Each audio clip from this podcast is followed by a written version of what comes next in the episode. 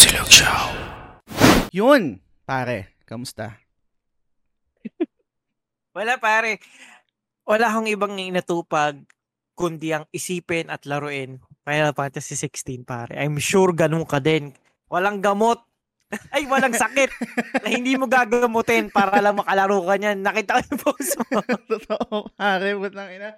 Alam mo, to be honest, yung mga sakit na yan, or let's say, mga nararamdaman natin, nararamdaman ko dito sa sa game, right?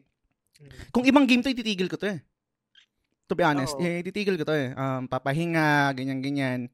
Pero hindi eh. Kailangan kong laruin siya eh. Andun yung drive na malaman kung ano yung mangyayari. Tsaka, ang tagal kong hinintay ito eh. Putang ina, papatalo ba ako sa sakit? Oo. hindi. hindi. Pa, lalabas mo na yung mga jinjuriki mo. tsaka, tsaka ngayon, ngayon to be honest, kasi di ba mahilig ako mag-overtime. Meron kaming ano, holi- holiday, actually holiday kasi, di ba? Yung sa sa Muslim parang ganyan yata, tam- tama ako. Mm. Usually, pinapasukan ko to kasi double pay to. Sayang eh, kasi magtatrabaho din naman ako eh. Kung baga, parang Mm. sayang, ipasok ko na. Pero, yung mga ganitong pagkakataon, ina-holiday off ko na to. Kasi, syempre, mas mahalaga to kaysa dun sa double pay, pare. ano Kaya naman? pala ang tapang mo mag ng podcast na kahit anong oras. No?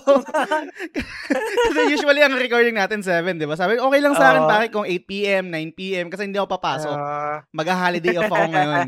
Talagang inano ko yun, pare. Pero, enjoy pare. Deserve mo rin naman yan after Mm. ng mga ilang araw na ano-ano. Pati Final Fantasy yan, pre.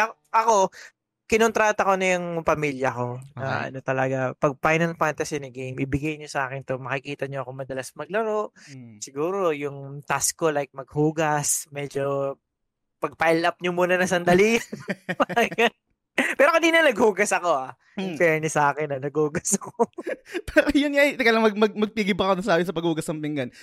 Ma- masaya ako ngayon, naglalaro ako ng, ano, ng FF16, right? Kasi day off ko, ganyan-ganyan lahat ng time ko nasa FF16.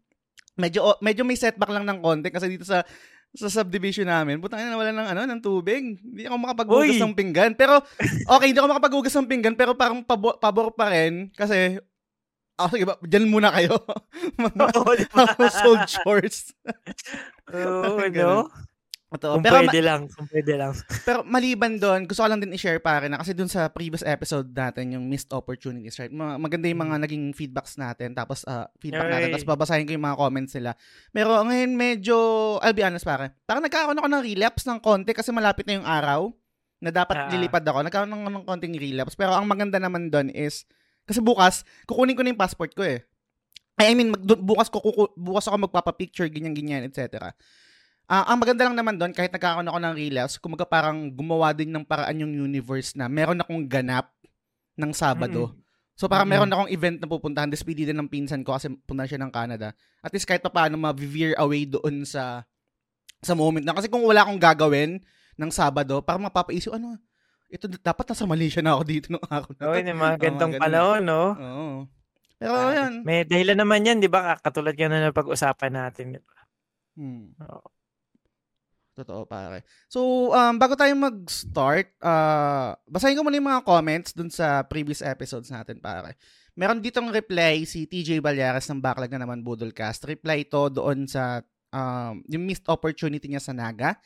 Tama tayo, tama tayo ng parang assessment na um, hindi naka-disclose, para sabi niya. Um, dun sa shinare ko na job application na rejected, sa creatives actually, yung position na in-applyan ko. Ang kaso lang, hindi din talaga naka-disclose na Naga residents only, kaya nasad ako. So, medyo olets nga yun kung ganun. Hindi naka-disclose dun sa application na, dun sa position na na open tapos eventually nung natanggap ka na tsaka mo lang malalaman ay hindi mga Naga residents lang po yung yung Ah. pwede dito. So, yan. Si Bay Ian naman para nag-reply din, sabi niya, iba po ba yung potatong na corner? Potato corner baka naman. So, fan ka din Ian? Ah. Fan, fan ka din ng ano, ng flip top? Looney yun, ah. Oo, Looney pare. Nakakatawa. Si, ito parang nagulat ako first time nag-comment ni Tiren. Si, si Tiren kasi pare, tropa natin to Ah. sa, ano, sa PlayStation Trophy Hunters Philippines, right? Na-meet ko na siya, pare, personal. Ay, totoo ba? Saan? Oo, saan? na-meet ko na. Sa kanya ko binili yung VR. Mm. PSVR to ko, kaya nag-meet na kami. Oo. Kaya Nice. napag-usapan nga namin kahit siguro walang walang ganap yung Trophy Hunters Philippines, kahit Mm. tayo lang mag-organize eh, magkita-kita lang, 'di ba? Para at least, 'di ba, yung mga matagal na nating nakakausap yung sa games, at least Mm. ma-meet man lang man natin, no? Totoo. Ah, nagulat ako dito kay Terence kasi um, alam ko parang sumusuporta siya sa atin kasi before parang bumili siya, nung unang, parang mga unang labas ko ng t-shirt, bumili siya pero hindi ako sure na nakikinig siya kasi parang never ko na-experience na nag-interact siya. Pero dito, this time, dito sa episode natin ng Missed Opportunity, um, nag-comment siya, sabi niya, one of the best episodes. Being a happy-go-lucky guy, everything happens for a reason, and what it makes more interesting is how to adapt in the current situation and live it to the fullest. Ang ganda nito pare kasi to be honest, ito yung ito yung klase ng quality na parang I'm longing for kasi hindi ako ganito eh. To be honest pare, um alam ko mali ito, ah. alam ko mali ito, hindi to maganda, hindi to healthy and hindi rin to dapat parang quote unquote ina-idolize, right? Pag may mga nangyayari sa akin na hindi okay, minsan naglilinger ako ng medyo matagal. Um, kahit naman sa pag-ibig, parang medyo matagal ako makamove on Shoutout pare. mo na, eh. shoutout mo na, pare, shoutout mo na. medyo matagal ako makamove on pare and talagang parang tinatambayan ko ng medyo matagal yung mga pangyayaring ganun. And dito sa community parang na, na-visualize ko siya na pag may mga gantong setbacks, parang positive pa rin, silver lining, focus tayo dun sa sa mga positives na pwede pang mangyari kaysa mag, maglinger tayo dun sa negative. Ang, ang ganda ng ganun pare. Ik- ikaw ba pare, gan, ganito ka din? Or medyo meron ka ding moments sa katulad ko na medyo naglilinger ka dun sa moment na hindi okay? Ako, ano eh, hindi mo pwedeng maging specific ang pang ano eh. Ay, hindi mo pwedeng sabihin i-generalize mo na hindi ako ganyan. Mm. Meron talagang mga mahirap bitawan ka agad ng Mm. mga pangyayari, especially yung mga sobrang tagal mo pinaghirapan. Hindi hindi naman kaagad-agad maghihilom yung ano eh, kung ano man yung sugat na, na ano no. Pero ah promise lahat napapagaling ng ah, oras, ng Mm. Nag-heal talaga siya. Kaya dapat lang mag-survive ka eh. Kaya kung ano man yung resources mo, kung ano man yung situation mo, sabi nga ni Terence, di ba? Dapat mag-adapt ka lang, Mm. mag-survive ka, make sure na naka-float ka, hindi ka malulunod. so yung mga bagay na yun, pag ano eh, pag na, pag na-survive nyo kasi siya eh, mas matututo ka na next time, no? Mas alam mo na rin, ah, nangyari na sa akin dati yan, parang eh, alam kong ganito lang yung mga ganyan. May experience Yun. points ka na, no? Mm. Nag-level up ka na. Si Daniel Yagas Jr., um, ito, long time listener ito ng, ng The Game Silog Show. Nag-comment siya about this missed opportunity. Sabi niya, missed opportunity for game arts. Japan not doing an HD collection for Lunar 1 and 2. Another is the supposed RDR1 remake but Rockstar focus on GTA 6 instead. SE staffs want to do a remake of FF6. Yun dun sa um, nabanggit niya na Game Arts not doing an HD collection for Lunar 1 and 2. Hindi ko alam pare pero kasi nag-release sila ng ano eh nung sa Grandia kung pansi, kung, kung familiar ka dun sa sa game na yun JRPG uh, JRPG din siya. I think naglabas sila nun. So I don't consider this a- as missed opportunity pa kasi parang feeling ko possible pa siyang mangyari. And same dun sa sinabi niya rin sa um, RD and RDR1 remake parang feeling ko possible pa eh kumbaga parang hindi ko pa siya makategorize as missed opportunity though totoo naman talaga nagpo-focus yung ano yung Rockstar sa GTA 6. Ikaw para anong thoughts mo dito? Yung sa, yung Red Dead Redemption 1 kasi sobrang ganda talaga nun, no? Pero minsan kasi, pag hindi siya nire-remake, nandun yung ano niya, yung, yung kumbaga parang mysterious ano, na what if Mm. moment. Kaya mas minamahal pa natin siya eh. Mas mahal na mahal eh. So, kung hindi man siya ma-remake for me, okay lang. Mm. Mas mas prefer ko kasi lahat ng developers mag-focus sa bago Mm. unless wala silang maisip na bagong maganda. Ah, example si Konami, 'di ba? Ang pinangahawakan na lang nila is yung mga masterpiece na gawa ni Kojima. Ah. So, might as well, kung wala naman si Kojima doon, no, might as well, o sige, remake nyo na lang yan. Yan yung pinakamagandang ano, magagawa nila for that franchise. So, yun yung mga tipong parang, okay, okay na may focus kayo sa remake. Pero Mm. ako, mas gusto ko bago na lang, no? Especially GTA 6. Mm. Pare, pag yan ang nilabas, durog ang lahat. mag adjust ang lahat, promise. Grabe yan. Yung, yung sa GTA 6, no, kasi I, I think na-discuss din natin to sa mga pre- previous episodes, right? Parang meron ding um, nag-comment about it na bakit hindi nila mag-focus dyan, etc. No? Actually, to be honest, bilang outsider looking inside dito sa, sa game na to, ang, parang possible rin kasi na, paano ba i-articulate to?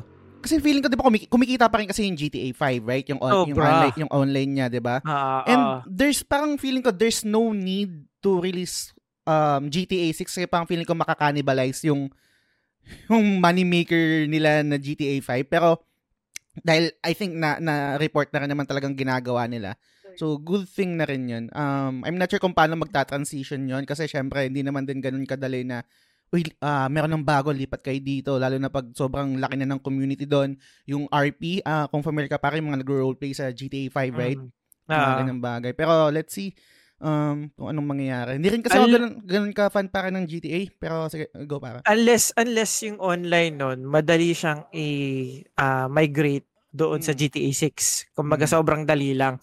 Ako kasi pare, kaya kumikita yung GTA 3, ay GTA 5 hanggang ngayon. Maganda kasi talaga siya. Mm. Sobrang ganda niya, no?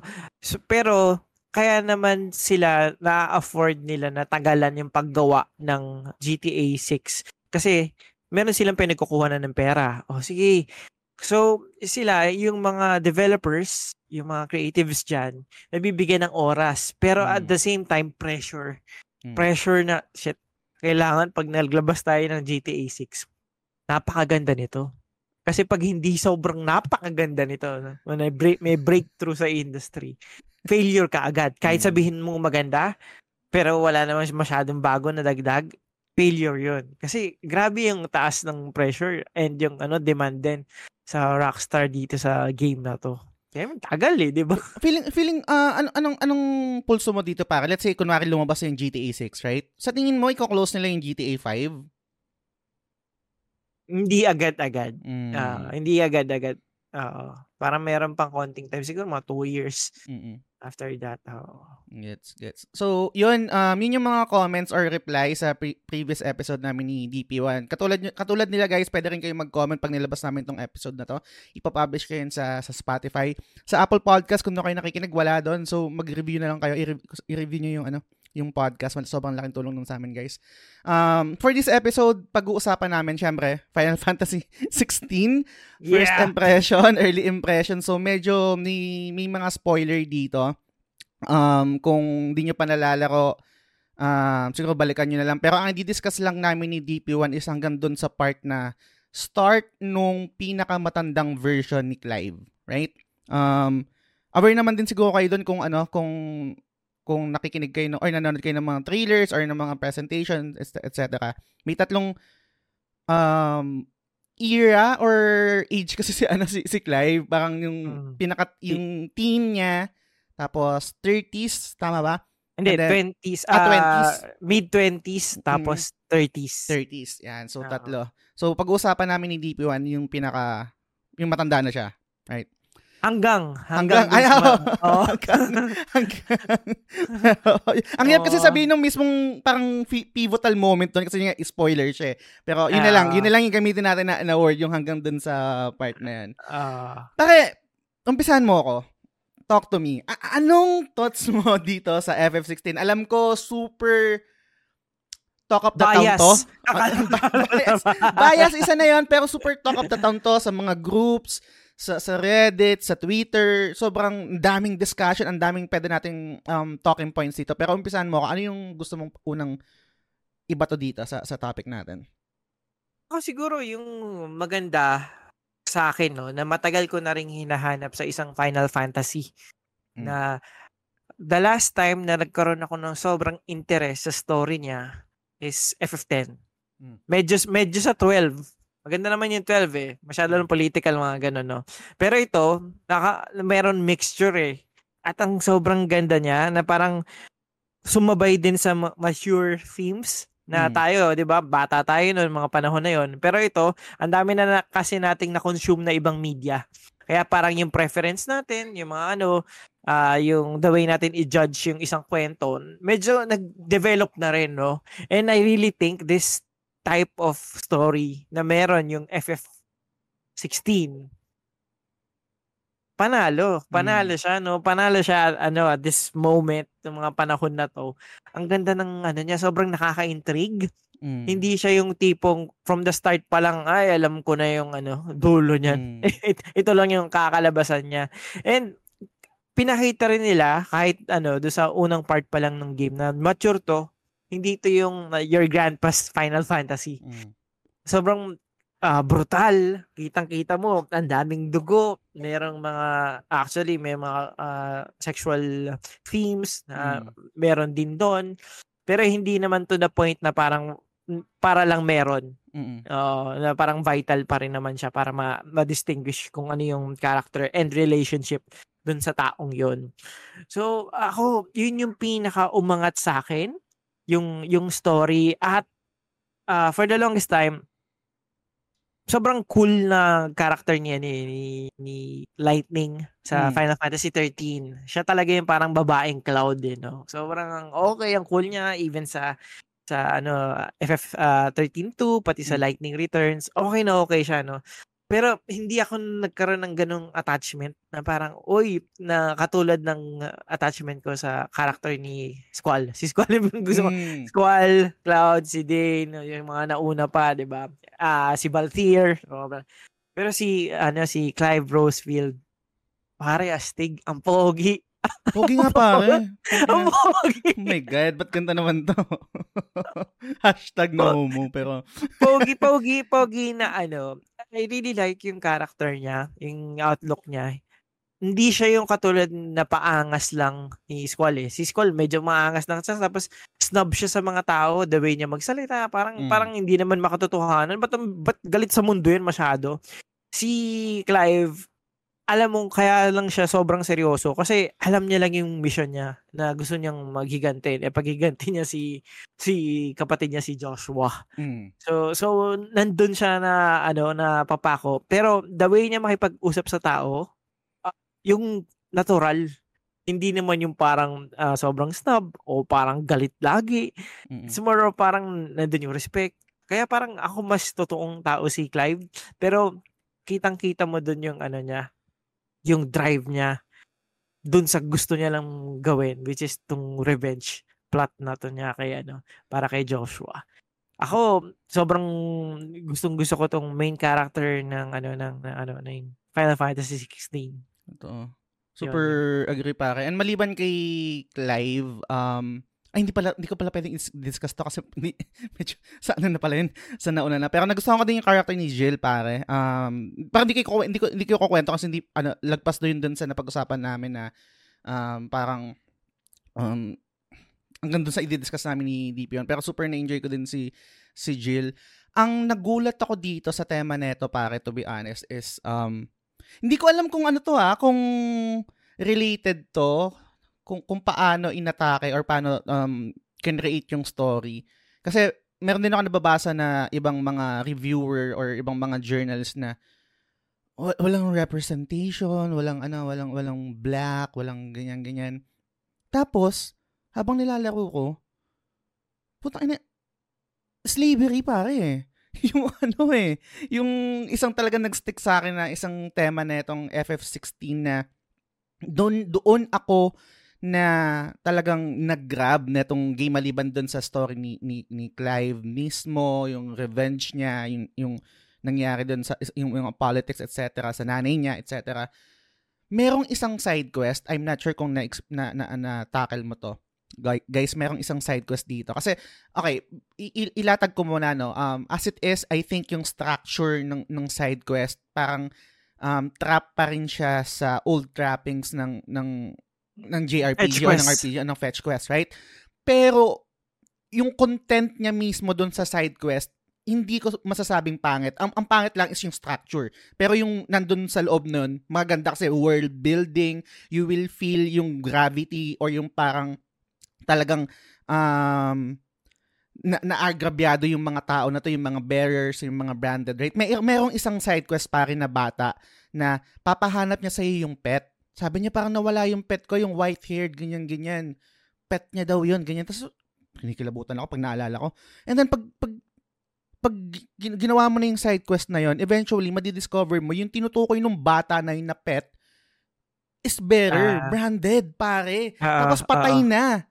Tapos uh, yung yung yung yung puta kinikilabutan ako pag naalala ko, ang ang ang ang, ang dating nun sa akin is yung yung pagiging um racist or discri- pagdi-discriminate dun sa mga tao na to is talagang hanggang root depende kung, kung, kung pinalaki, ng, pinalaki ka ng parents mo na gano'n, yung upbringing sa'yo, ganito yung tingin mo sa mga tao na to. Kasi ang tingin niya doon sa, sa bearer na yun, sa branded na yun, is pet.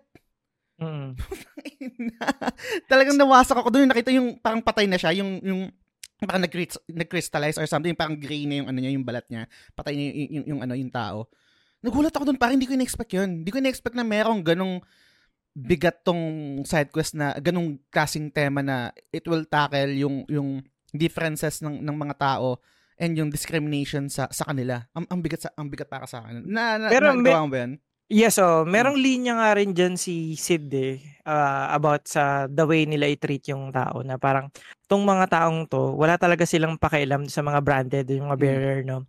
Wala silang pakialam na parang hinalin tulad pa sa isang pag meron kang damit or vest pag mm. nasira, 'di ba? Hindi naman parang ma- malulungkot, is more of papalitan ka lang. Mm. Kaya kita mo nabanggit ng bata doon na na namatay na, 'di ba? Uh-huh. Na ah. naging naging stone na. Ang papalitan na lang, papalitan naman niya ni Daddy eh. Oh. 'Di ba sabi niya? 'Di ba gaganon siya.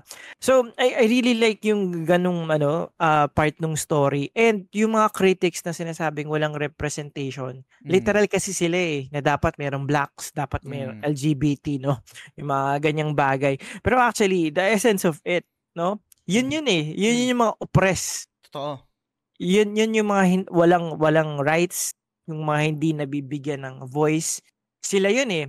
Kung merong equivalent sa Comic Sans, sila yung mutants. Mm. So so so hindi hindi ano ang kulay kung talagang wala kayong dapat isa lang ang race, mm. walang black, walang white, all lahat sila is, isang race, human race.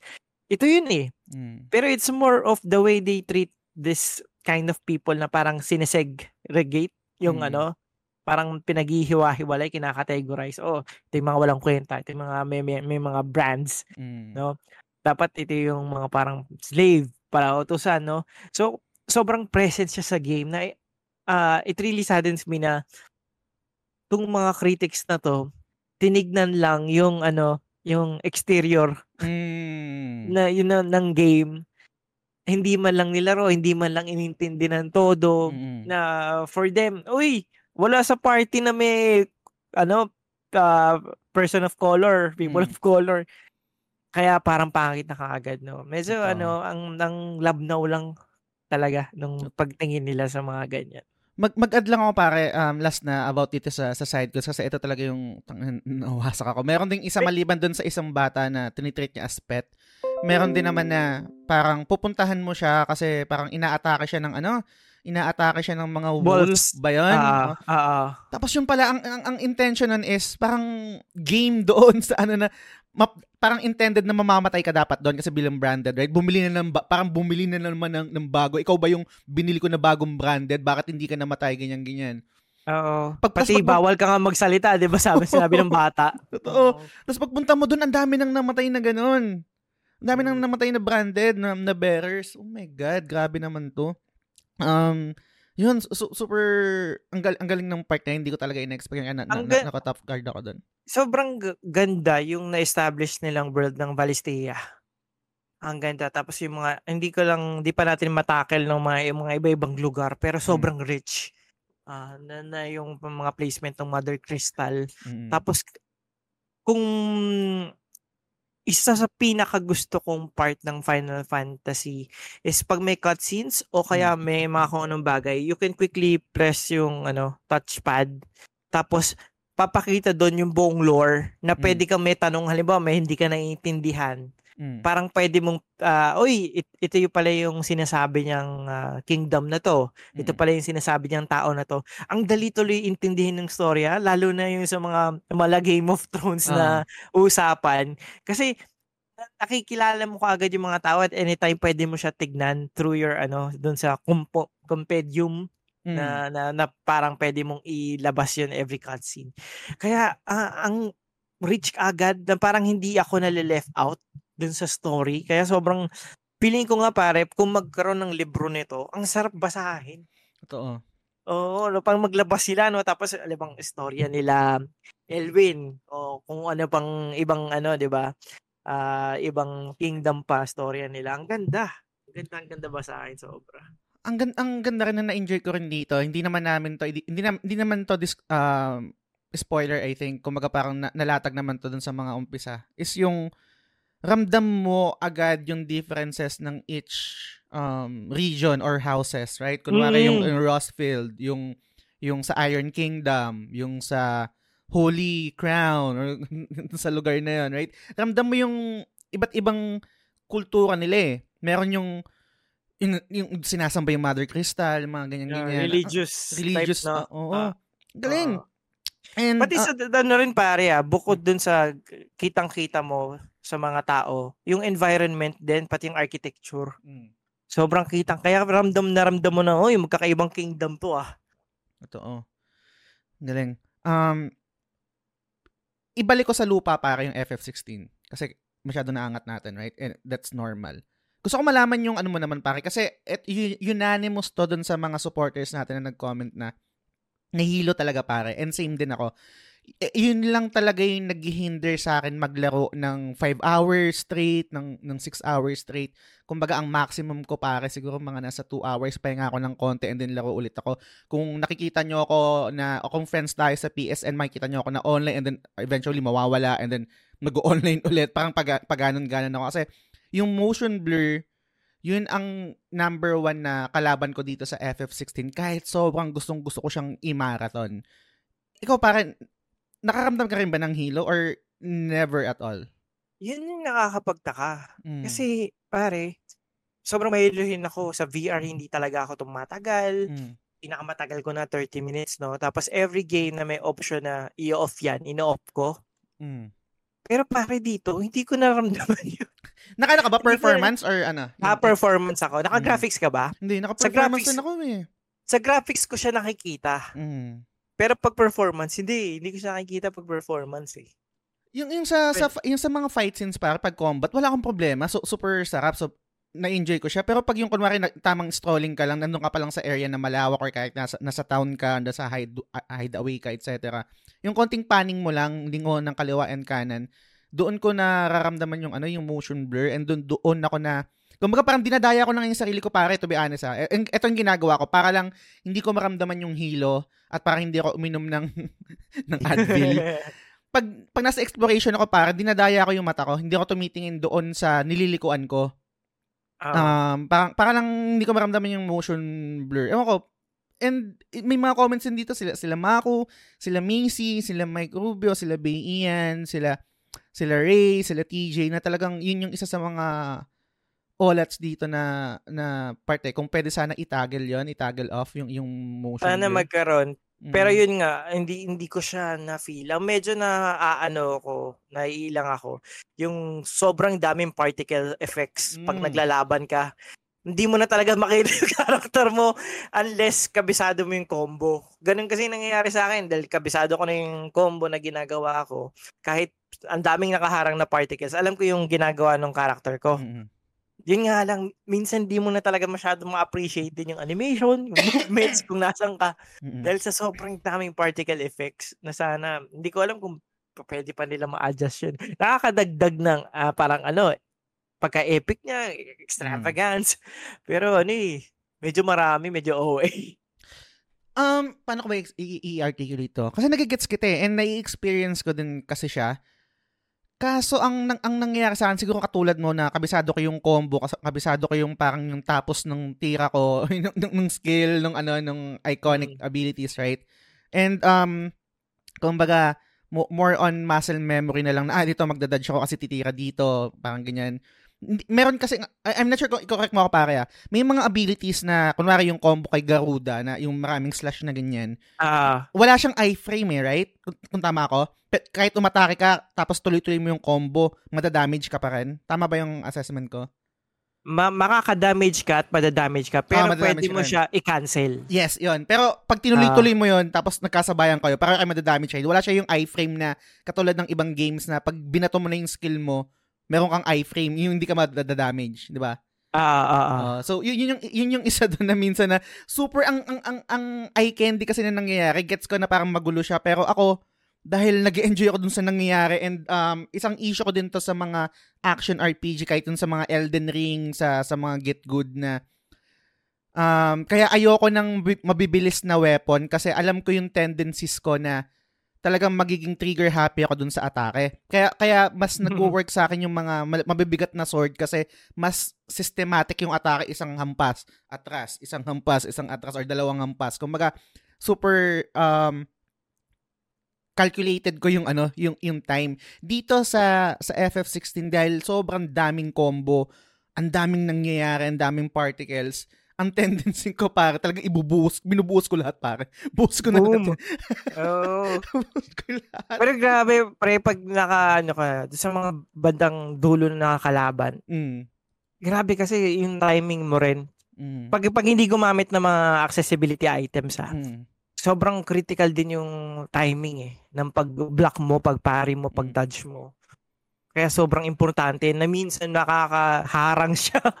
o, pag hindi mo na makita, oh, grabe yung mga Okay. nagaganap. Pero, babalik lang ako, pinag-uusapan mo na rin yung bilis ng combat, no? Kasi, Mm. ano, ang dami pa rin talagang, ano, it's more of, parang, bakit naging Devil May Cry na yan? Ah, sobrang nami-miss ko, mas prefer ko pa rin talaga yung turn-based, Mm. tapos, ano, ah, ah, tawag dito, ah, button mashing.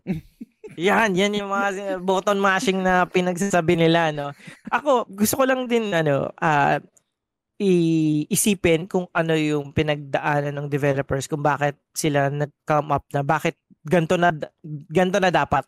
Mm. And, pati yung mga gamers na nagagalit, bakit hindi na turn-based. Okay. So, uh, yung sa developer, kaya naman feeling ko na pinalitan nila yan. Si Yoshi P to, pare, di ba? Yoshi P. Yes. Naalala ko nun, na sinabi niya sa no clip, ang pinaka ah, reklamo niya noon dati sa unang team na gumawa ng Final Fantasy 14, na same team na gumawa ng Final Fantasy 11 is Mm. kung ano yung effective sa kanila. Yun na. Mm. Yun na yung nag-work sa kanila eh. So yun, na, yun ang ginawa nila dun sa unang version ng FF14 na nag-flop. Kasi masyado silang boastful, may yabang na na, oy, Mm. successful yung ano natin, ito yun. Na hindi na nila tig- tinignan yung current landscape ng gaming Mm. industry. Nasaan na ba? Nasaan na ba? So, kaya feeling ko pinalitan ni Yoshi P yung nag-adapt na talaga sa more of ano uh, modern action RPG. Kasi ayaw niyang matulad sa ganung problema na parang kung ano yung effective sa kanila na turn-based, ito na yon Kung ano yung parang okay na rin dun sa ah, Final Fantasy VII Remake, gawa- Mm. gayahin na rin din natin. No? Parang parang mas okay siya, mas may ball siya, may mas gusto niya mag-risk na mag-create ng magandang bago kaysa dun sa pumunta na lang sa comfort zone at ituloy ng ituloy yun Mm. Sa tingin ko, malaking factor yon kay Yoshi P, yung experience niya sa Final Fantasy 14. Kaya siya nag-decide na, oy, let's spice things up. No? Create tayo ng bago yung hindi nila in-expect. And ako, I really, really love the combat. Sobrang uh, Same. gusto ko. Kasi, it's a Final Fantasy with preparation and strategy meets execution Mm. and proper timing. 'Di ba? Kung, kung kung nasanay tayo dun sa Final Fantasy pag nagplano tayo, si para ito, ami aminan to. Mm. ah, kahit yung mga recent Final Fantasy na lang, 7, 8, 9, 10. Pag nag-prepare ka sa boss fight, na, na, na ready mo lahat ng equipment mo, ah, alam mo na may mga abilities na pang-ata sa kanila. Sisiw pare, Mm. kahit sino pa yan, di ba? Mm. kahit pa si Osma, si Yasmat, o kung sinong Dark Aeons yan, kaya mo eh. Kakayanin eh. Kasi pag nakapag-prepare ka na, medyo solve ka na. Alam mo na yung gagawin. Totoo. Pero, dito sa Final Fantasy na to, kahit mag-prepare ka, pero kung sa execution naman, palpa ka. Mm. Hindi. Kasi yung sinasabi nilang button mashing, button mashing, the only way na magbo-button mash ka is kung naka-auto combo ka yung item. Mm. Kasi yun, hindi mo na kailangan talaga mag-experiment ng mga moves mo. Talagang square, square, square. Magko-combo na yan ng maganda. So, parang naging detrimental nga rin sa ano sa Final Fantasy 16 yung yung accessibility items na yan. Mm. Kasi yung mga hardcore siguro hindi sila nakapag-research pa kaagad. Tapos nagamit nila yung item to eh. Mm. Malamang pwede namang gamitin, 'di ba?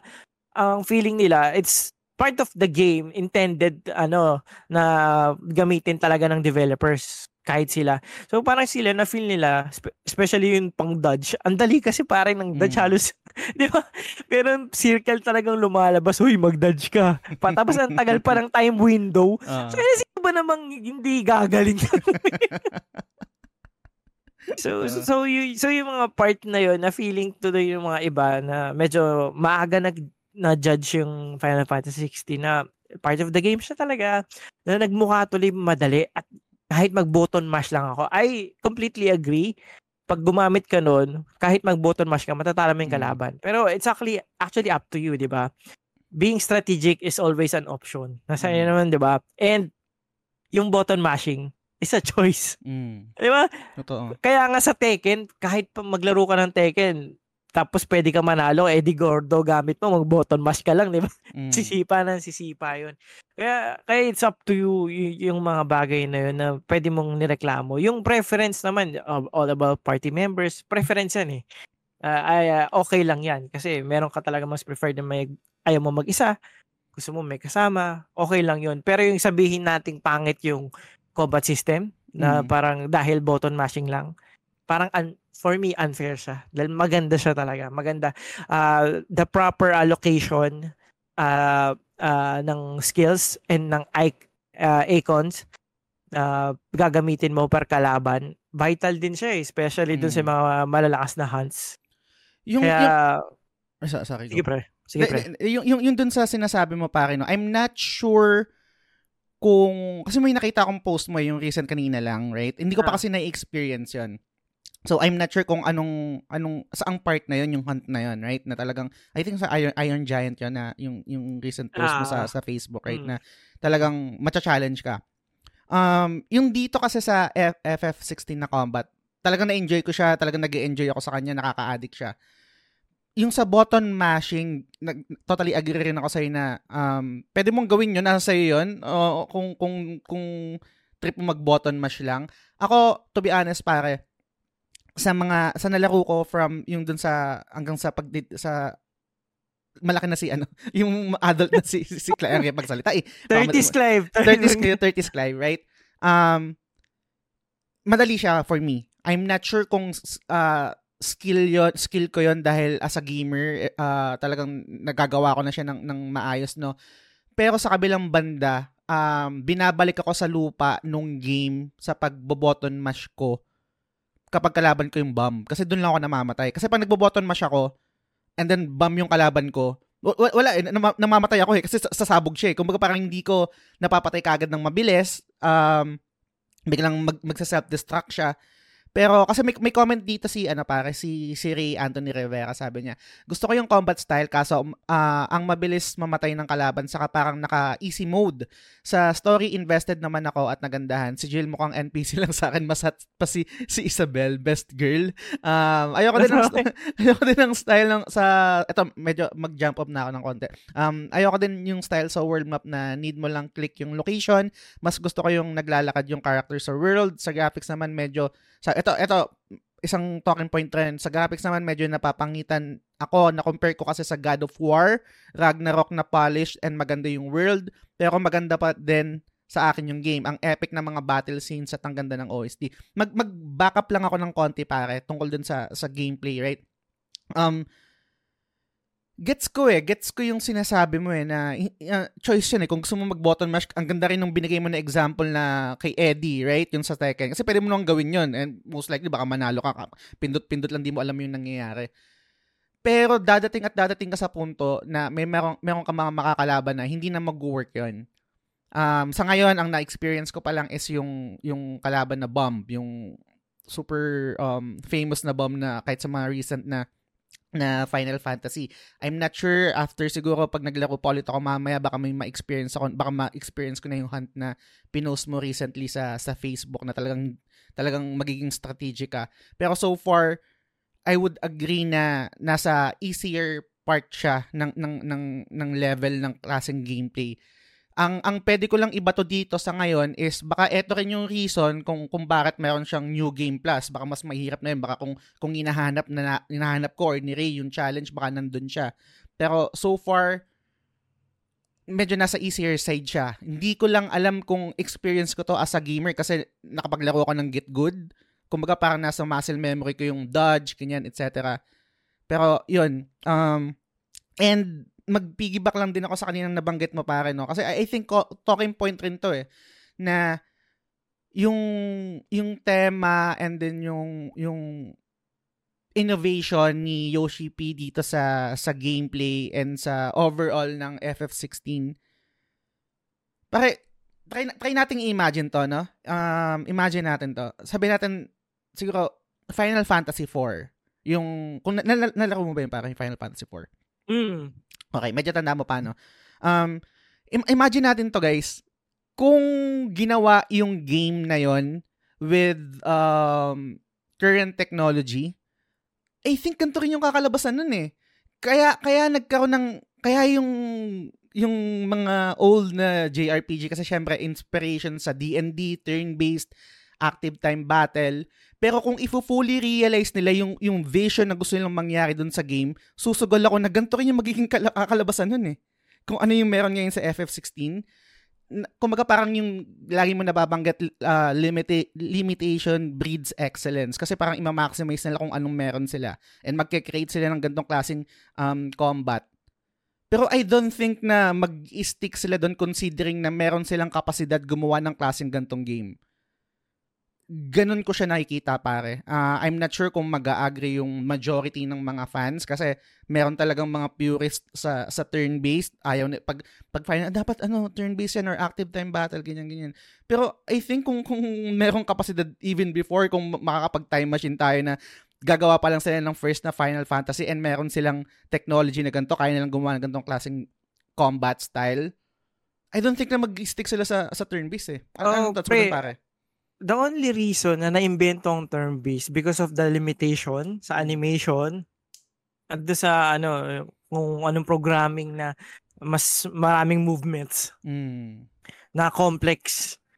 So kaya kaya nag kaya may turn-based. Pero mm. syempre gumaganda yung technology, mas dumadaming uh, capabilities from the, from the polygon count, tapos yung sa animation nagpo-progress din nag improve So ito na yung ito na yung na-realize na yon na yung kung yung mga version ng SNES na yon, meron siyang version for PS5, mm. hindi rin siya turn-based, promise. Mm.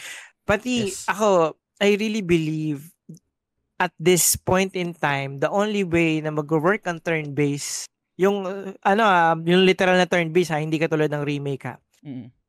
Is kung stylize yung art style mo. Mm. Octopath Traveler, uh, you have Persona, mm. ano pa ba? Basta, basta yung mga turn-based na yan. Pero kung meron kang realistic, imagine mo, you have all the capabilities na sobrang, alam mo, katawan na ni Kratos. Tapos talagang grabe yung movements niya. Tapos i-turn-based mo si Kratos. di ba ba? Di ba? Di ba? Gets mo? Na-imagine mo ko? Oo, bakit? Na parang, bakit pa siya babalik? Pwede naman tuloy-tuloy araruhin yun kalaban niya. Um, di ba? Para, So as a game designer, 'di ba, mag-iisip ka rin. So na, hindi ko rin talaga alam minsan yung mga tao eh. mag, mag, mag ano lang ako para nakalimutan ko, naalala ko lang ngayon. Mag mag mag uh, mag-piggyback lang din ako sa sinabi mo kanina yung innovation and then yung si Yoshi P na ayaw ayaw niyang ma-stuck doon sa sa past, right? And gusto niya talaga mag-innovate. Pare kaedad magkaedad tayo and karamihan ng mga nakikinig sa atin, I think kaedad rin natin. Tandaan niyo po ba yung Friendster? Tandaan niyo kung paano nilamon nyo ng Facebook kasi hindi sila nakapag-innovate. Di ba? Parang, na- naiwanan sila doon kasi nag-stuck sila doon sa maya, parang ito yung sumikat na ano yan, na, na social media, right? Testy, testy, ganyan. Pero may dumating na bago. May dumating na bagong social media na merong games, merong news feed na nakikita mo, hindi mo na kailangan pumunta sa profile niya para makita kung ano yung mga pinaglalagay niya or yung status niya dun sa sa sa sa account niya. Dito sa Facebook, pag nag-post ka ng status mo, pag friend mo siya, merong newsfeed na i-scroll mo, makikita mo kagad. Yung mga ganong innovation, kailangan yun eh. Kasi kung hindi, magpag-iiwanan ka na talaga. Gets ko na parang, ah, nakakamiss yung ano, nakakamiss yung Friendster, may testy, ganyan, ganyan. Totoo yun, kaya, ah, parang valid naman yun, pero hindi ka pwedeng mag-stick sa sa ganun eh. Kailangan mo, kailangan mo ng bago, kailangan may ma-offer ka na bago.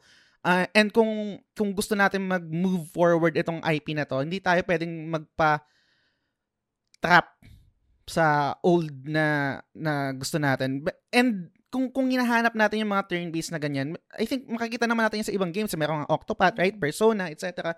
Pero ito, kailangan nila yun eh. Kailangan natin to eh. And maliban doon, kailangan din nating maintindihan, uh, uh, sorry, medyo preach yung, yung, yung tono ko na, sorry ah.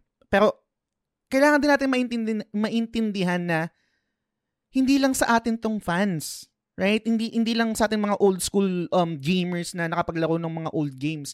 Kailangan din nating i-consider na para mas maging relevant ulit yung Final Fantasy at itry ng mga bagong generation ng gamers, kailangan mas welcoming siya sa mas nakakarami. Hindi pwedeng maging laser focus lang siya sa isang market na fan ng turn-based. Oh, dito lang tayo. Hindi pwedeng ganun eh.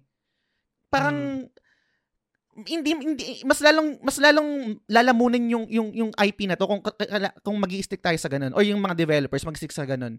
Mas lalong mamamatay yung IP na ito, I think ah. Kung kung ganun lang, kung ganun yung mangyayari kasi hindi siya open dun sa mga bagong fans, sa mga bagong potential market, pot- potential gamers. Ewan ko, parang ganun, ganun siya nakikita. Parang kasi, gets ko eh, na parang, ang sarap balikan, turn-based, right? Ganyan, ganyan. Pero, to be honest, ako, hindi ko na rin masyado na-enjoy yun eh. Ang sakit niyang tanggapin yun. Ang sakit tanggapin sa sa loob-loob ko na fan ako ng ano ng old school JRPG ganyan ganyan. Pero hindi yun yung hindi na yun yung flavor of the month ko eh. Oo, hahanapin ko siya from time to time. Nagiging palette cleanser ko siya kasi gusto kong laruin din yung Octopath Traveler, gusto kong laruin yung Chained Echoes. Pero kung mamimili ako, mas gusto ko na yung yung real time eh. Itong action-based na eh. Kung siguro, hmm. Um, signs of aging, na inaantok na ako sa mga turn-based, hindi ko alam pare. Pero, hindi hindi pwede tayong mag, magpakahon sa sa nakaraan eh. Pati ako, sa tingin ko, all of the Final Fantasy fans uh, will really need ano, reality reality check din, 'di ba? Mm. Na parang ano, uh, ang daming gamers na hindi tinatry yung Final Fantasy dahil nakulong na dun sa dati, mm. na dating perception.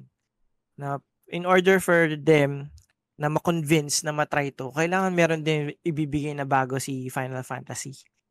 At Ito. kailangan din natin tingnan yung sarili at tanungin natin yung sarili natin, ba't pa natin ang gusto ang Final Fantasy? Mm. Ako, kung ako ang tatanungin nyo, the story and the characters yun talaga yung bumuhay sa Final Fantasy. Kasi sa Final Fantasy ko lang nakuha yung gantong kagandang story at sobrang memorable characters. Not mm. one, not two, not three, not four, more than 10 na sobrang memorable characters na up to now, sobrang nire-reference pa rin natin yung mga ugali nila, uh, the way nila mag-react sa mga bagay. Kasi yun yung mga tumatak sa atin eh. Ito. Pero, uh, pang pangatlo na lang siguro yung mga combat system. And if you notice, every time na merong Final Fantasy, tinatry nilang mag-innovate or baguhin yung combat system. Mm. So, sa mas alam ng marami, 7, you have the materia. Sa, sobrang successful ng materia, napakaganda, di ba? Pero biglang sa 8, nag-junction system. oh, tapos biglang sa 9, yung balik sa normal. Uh-huh. Oh, di ba? Tapos sa 10, sa Spear Grid, sobrang love ko yung Spear Grid. Yes. The, the, the freedom to go anywhere, kung anong type ng gusto mong job, di ba? Yuna Tank Guild? Oo. oh, ako, ako nga nagkamali ako pare, kay Mari, naging Black Mage build eh. Oh, oh, yung unang-una kong ano nun, sabi ko, ngayon pa ba ako babalik? Buti na lang meron namang teleport spear, di ba? Mm. Pwede ka mag-teleport. Pero, pero yung mga bagay na yun, no, Final Fantasy developers really tries to innovate Mm. Hindi sila nagsisettle kung ano yung parang sobrang effective. And let's give them that. Mm. No? Na, na meron silang balls and risky sila. Kasi in order for a franchise to survive, kailangan nag willing kayo sumugal na mag-try ng bago. Totoo. And as a fan, especially sa mga hardcore fans, I think ano, we need to be critical dun sa mga ano uh, criticisms pero at the, uh, the same time very ano ano pa rin talaga ay yung tawag na constructive at we are really open-minded to try kung ano yung i-offer nila. Mm. Meron uh, akong ay, sorry to cut you pare. I'm an, ano hindi ko alam kung anong thoughts mo dito no. Kasi lagi akong merong um, parang feeling ko fair naman na i, i, i, kung i-critic mo siya dun sa bagay na kung ano yung prefer mo, right? O, hindi ko prefer to eh. Pero ako kasi more on pag nagja-judge ako ng isang game, uh, I critic it or I judge it uh, kung ano siya, hindi kung ano yung hindi siya. Nagme-make sense ba? Oo. O, di ba? Parang, parang pag ibig lang yan, di ba, maghahanap ka nung wala siya. eh, ba't mo pa pinili siya?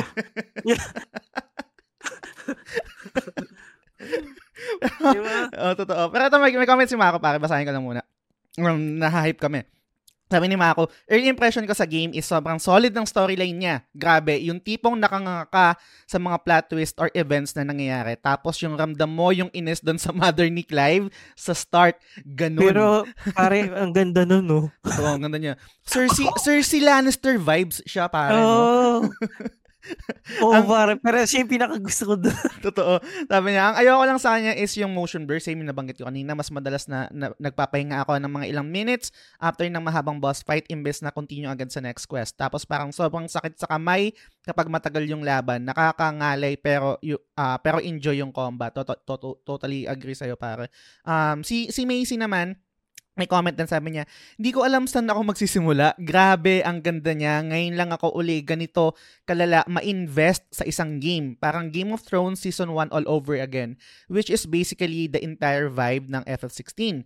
In terms of character design, ang nagustuhan ko dito is makita mo talaga yung distinct difference ng young Clive sa present Clive. Which is totally agree. Yung design kasi ng Young Clive mukha talagang noble. Yung, yung sobrang smooth ng skin, parang Vinicky Bello. Whereas yung present Clive, makita mo talaga na naghihirap siya during his time as a slave. Ang downside lang siguro is kaya ko lang siya, kaya ko lang siyang laruin ng 1 hour at maximum kasi magkaka-migraine ako after prolonged playing. Need ko magpahinga ng couple of hours bago laruin ulit.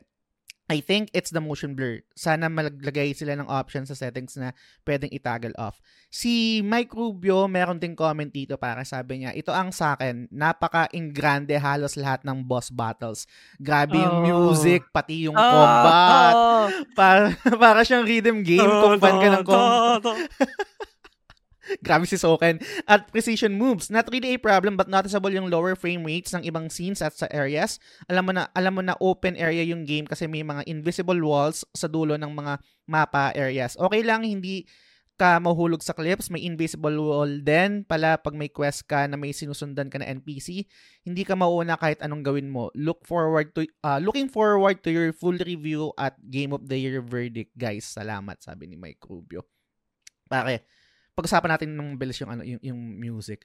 Alam ko Huwag mabilis pare, sobrang ganda ng music. Ay.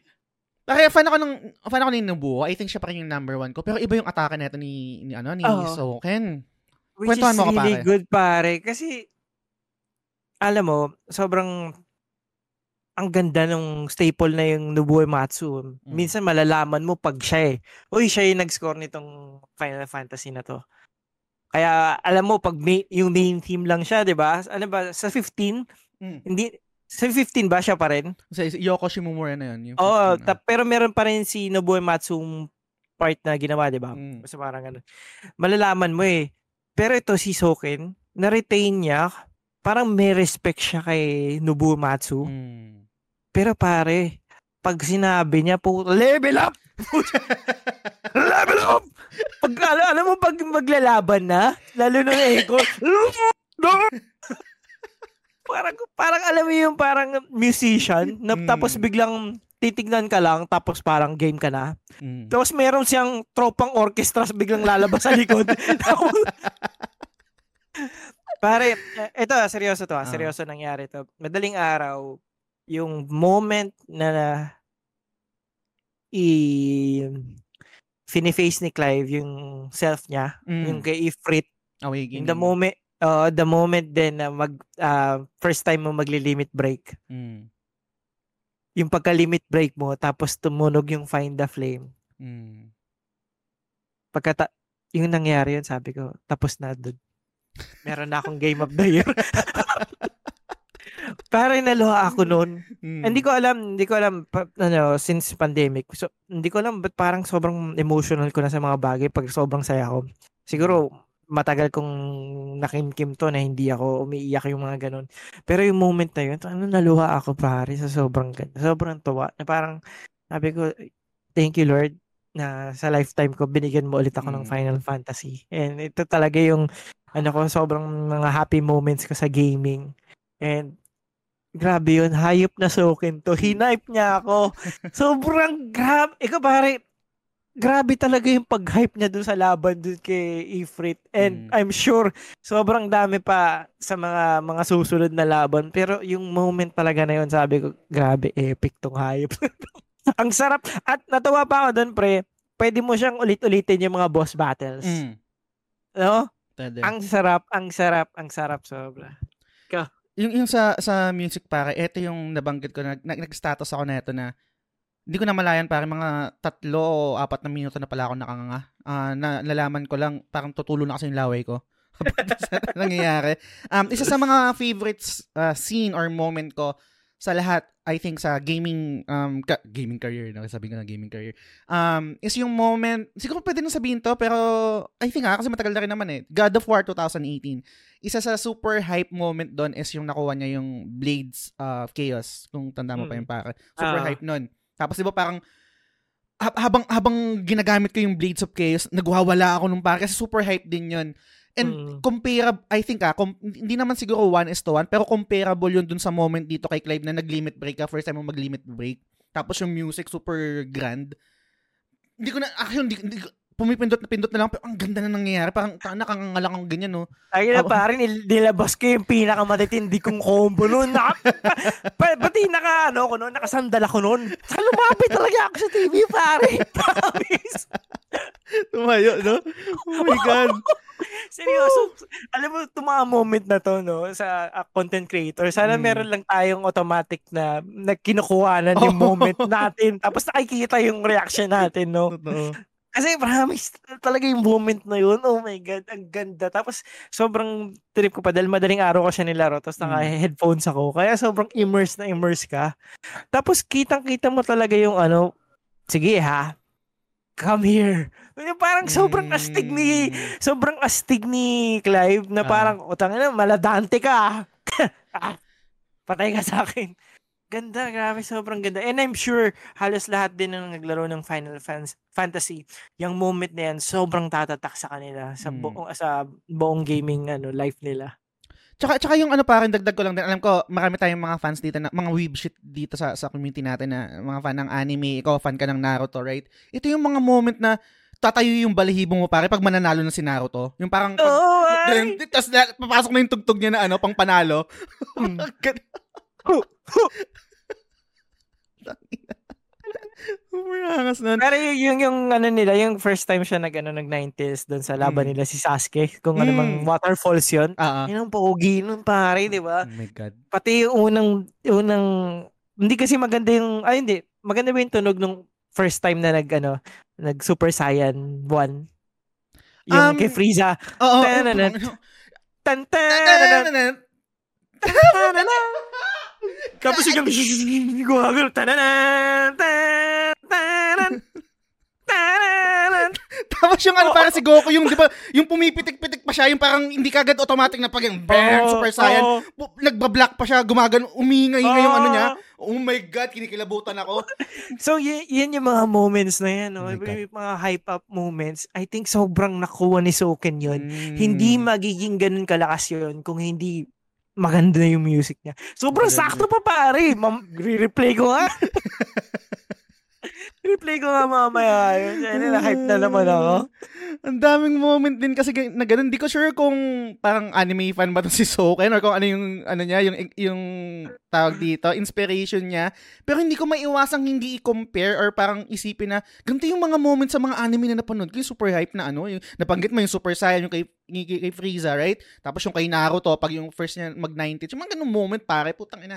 Oh my God, grabe. Pero, et, et, et, oh, pero Tumas ulit balahibo ko pare, sobrang ganda. Ayan. ito yung ito lang yung um parang pwede kong sabihin na hindi siya bilang hindi fa- ay parang hindi ganun ka musically inclined na na, na tao no. So super grand ng music ni ni Soken, super anga, super super hype. Pero paano ko i-explain to? Hindi ko siya maham. Hindi hindi parang hindi ko siya siguro ito yung difference ni Nobuo Uematsu na pag yung pag gumagawa si Uematsu parang me- me- melodic no na parang Oo. tata- parang magi stick sa yung yung yung tono kay kay kay Soken super grand niya na parang hindi as a as a person na hindi ganun kaalam sa music alam ko lang na super angas niya super hype niya pero hindi ko siya hindi ko siya maham ang gagawin ko mag Spotify ako or ano mag YouTube Oo. ako para pakinggan ko siya parang ma-experience ko ulit yung moment na yun Kasi yung feeling of chaos mm. sa utak ni Clive, pinaparamdam niya sa atin eh. Mm. Which is, alam mo, you have to move, you have to fight. Mm. Kahit sobrang gulong-gulo ka na sa isip mo, ano ba tong power na to? Ba't ba meron ako nito? Ang ina, pero, pa, pero laban na! Tapos bakit? Teka lang, dagdag ko lang, dagdag ko lang, sorry. Kasi di ba, nag, first time per- first time niya mag, ano, mag-limit break doon, right? And then, Oo. doon sa, sa span netong game na to, hindi ko alam kung nasan ka na eh. Super, super waiting ako sa Come to me, Ifrit, pare. Kasi hindi ko pa na-experience yun. So, looking forward ako na, ano, parang Naruto, kailan, kailan makokontrol ni Naruto yung, ano, yung Ninetales? Kailan makokontrol ni, ni, ni Ichigo yung, ano, yung parang pagiging bangkay, bangkay, o yung ano niya. Yung, yung mga ganong moment, pare. Super, hindi, maliban doon sa super hype na moment na yon nag-create siya sa, nagtanim siya sa akin ng idea na puki ng ina, kailan ko mararamdaman yun? Kailan, kailan, kailan yung isang, kailan yung, kailan ulit yung super hype moment na come to me Ifrit na finally talagang kontrolado niya na makakapag-transform siya ng ganun. Kasi, hindi ko pa na, hindi ko pa na ano sa game yun eh. Hindi ko pa na-experience yun eh. Ito, ito, ito masasabi ko sa ilang years or dekada kong paglalaro ng Final Fantasy. This is the first time na sobrang na-utilize yung mga summons or icons. Mm. This is the best moments then for them na sobrang vital sila sa story at yung gameplay nila walang papantay Mm. sa lahat ng Final Fantasy. Sabihin nyo ng button mashing kung ano mang ibabash nyo. Mm. Pero yung fact na yun, sobrang sure ako. Ngayon pa lang na hindi ko pa siya natatapos. Pare, pag, Grabe. nag, pag nagkaroon tayo ng ano, nagkaroon tayo ng episode na Game of the Year, kasi hindi hindi ko hindi pa ako um parang planchado kung ano talagang Game of the Year ko eh. Pero ito yung isa sa mga gagamitin kong argumento. And ito na, I think ah, pag naglaro na ako ng ibang game, kailangan ganto pag boss battle, gantong hype. Hindi pwedeng parang, okay, oh, boss, may tinalo ka, ganyan. Pare, Um, parang yung reference mo niyan, ano ah, alam ko yun eh. Kasi nakalabang ko na rin yung mga boss battle doon, hindi ko na feel yun eh. Oh, parang nagigets kita. Yun ang isang argumento na gagamitin ko kapag nagdebate tayo or ng Kasi- ibang tao ng ano. Kasi pare, yung first boss battle ng Final Fantasy 16, pwedeng mahalintulad sa final boss ng mga ibang games. Mm. Ganon, ganon katindi siya, grabe. And and eto, i- parang uunahan ko na kasi feeling ko merong ano, feeling ko merong magbabato na ay hindi na, parang oo, grand pero hindi hindi naman siya parang yung boss battle na yung parang let's say yung sa get good rate na mahihirapan ka, matcha-challenge ka, etc. Kung kung ganun yung ibabato sa akin ng argumento, simple lang yung sagot ko. Hindi yung point nung ano nung moment na yun. Hindi yung kasi imagine mo para super hype, 'di ba? Kung kung kung super, super hirap niya ala let's say parang Elden Ring or Dark Souls. Putol-putol ka pa ulit-ulit. Oo, di ba? Ma- mamamatay yung hype mo nun. Ano ka ba? Hindi, Oo. mawawala yung excitement mo nun. Pati, pati hindi ganun dinesign yung game. Mm. So, hindi lahat dapat mag-aakma dun Mm. sa preference nyo na dapat mahirap mga ganon. Mm. Sa inyo na yon Ah. Hindi, Okay. ah, Kahinga lang ako. Sige, pare. Uh, Go. pa, pa, uh, ako, sobrang, napag-usapan na natin to dati pa, kahit hindi video games yung pinag-usapan natin na actually is 50% ng ano, um, para mapaganda ang isang ano uh, visual. Kailangan mo Mm. talaga magandang sound din, di ba? And sobrang na-achieve ni Soken yun. Mm. Grabe, sobrang ramdam na ramdam ko yung boss fight. Pati ano, alam mo siyang pang music pa lang, alam mo pang season finale na. Mm.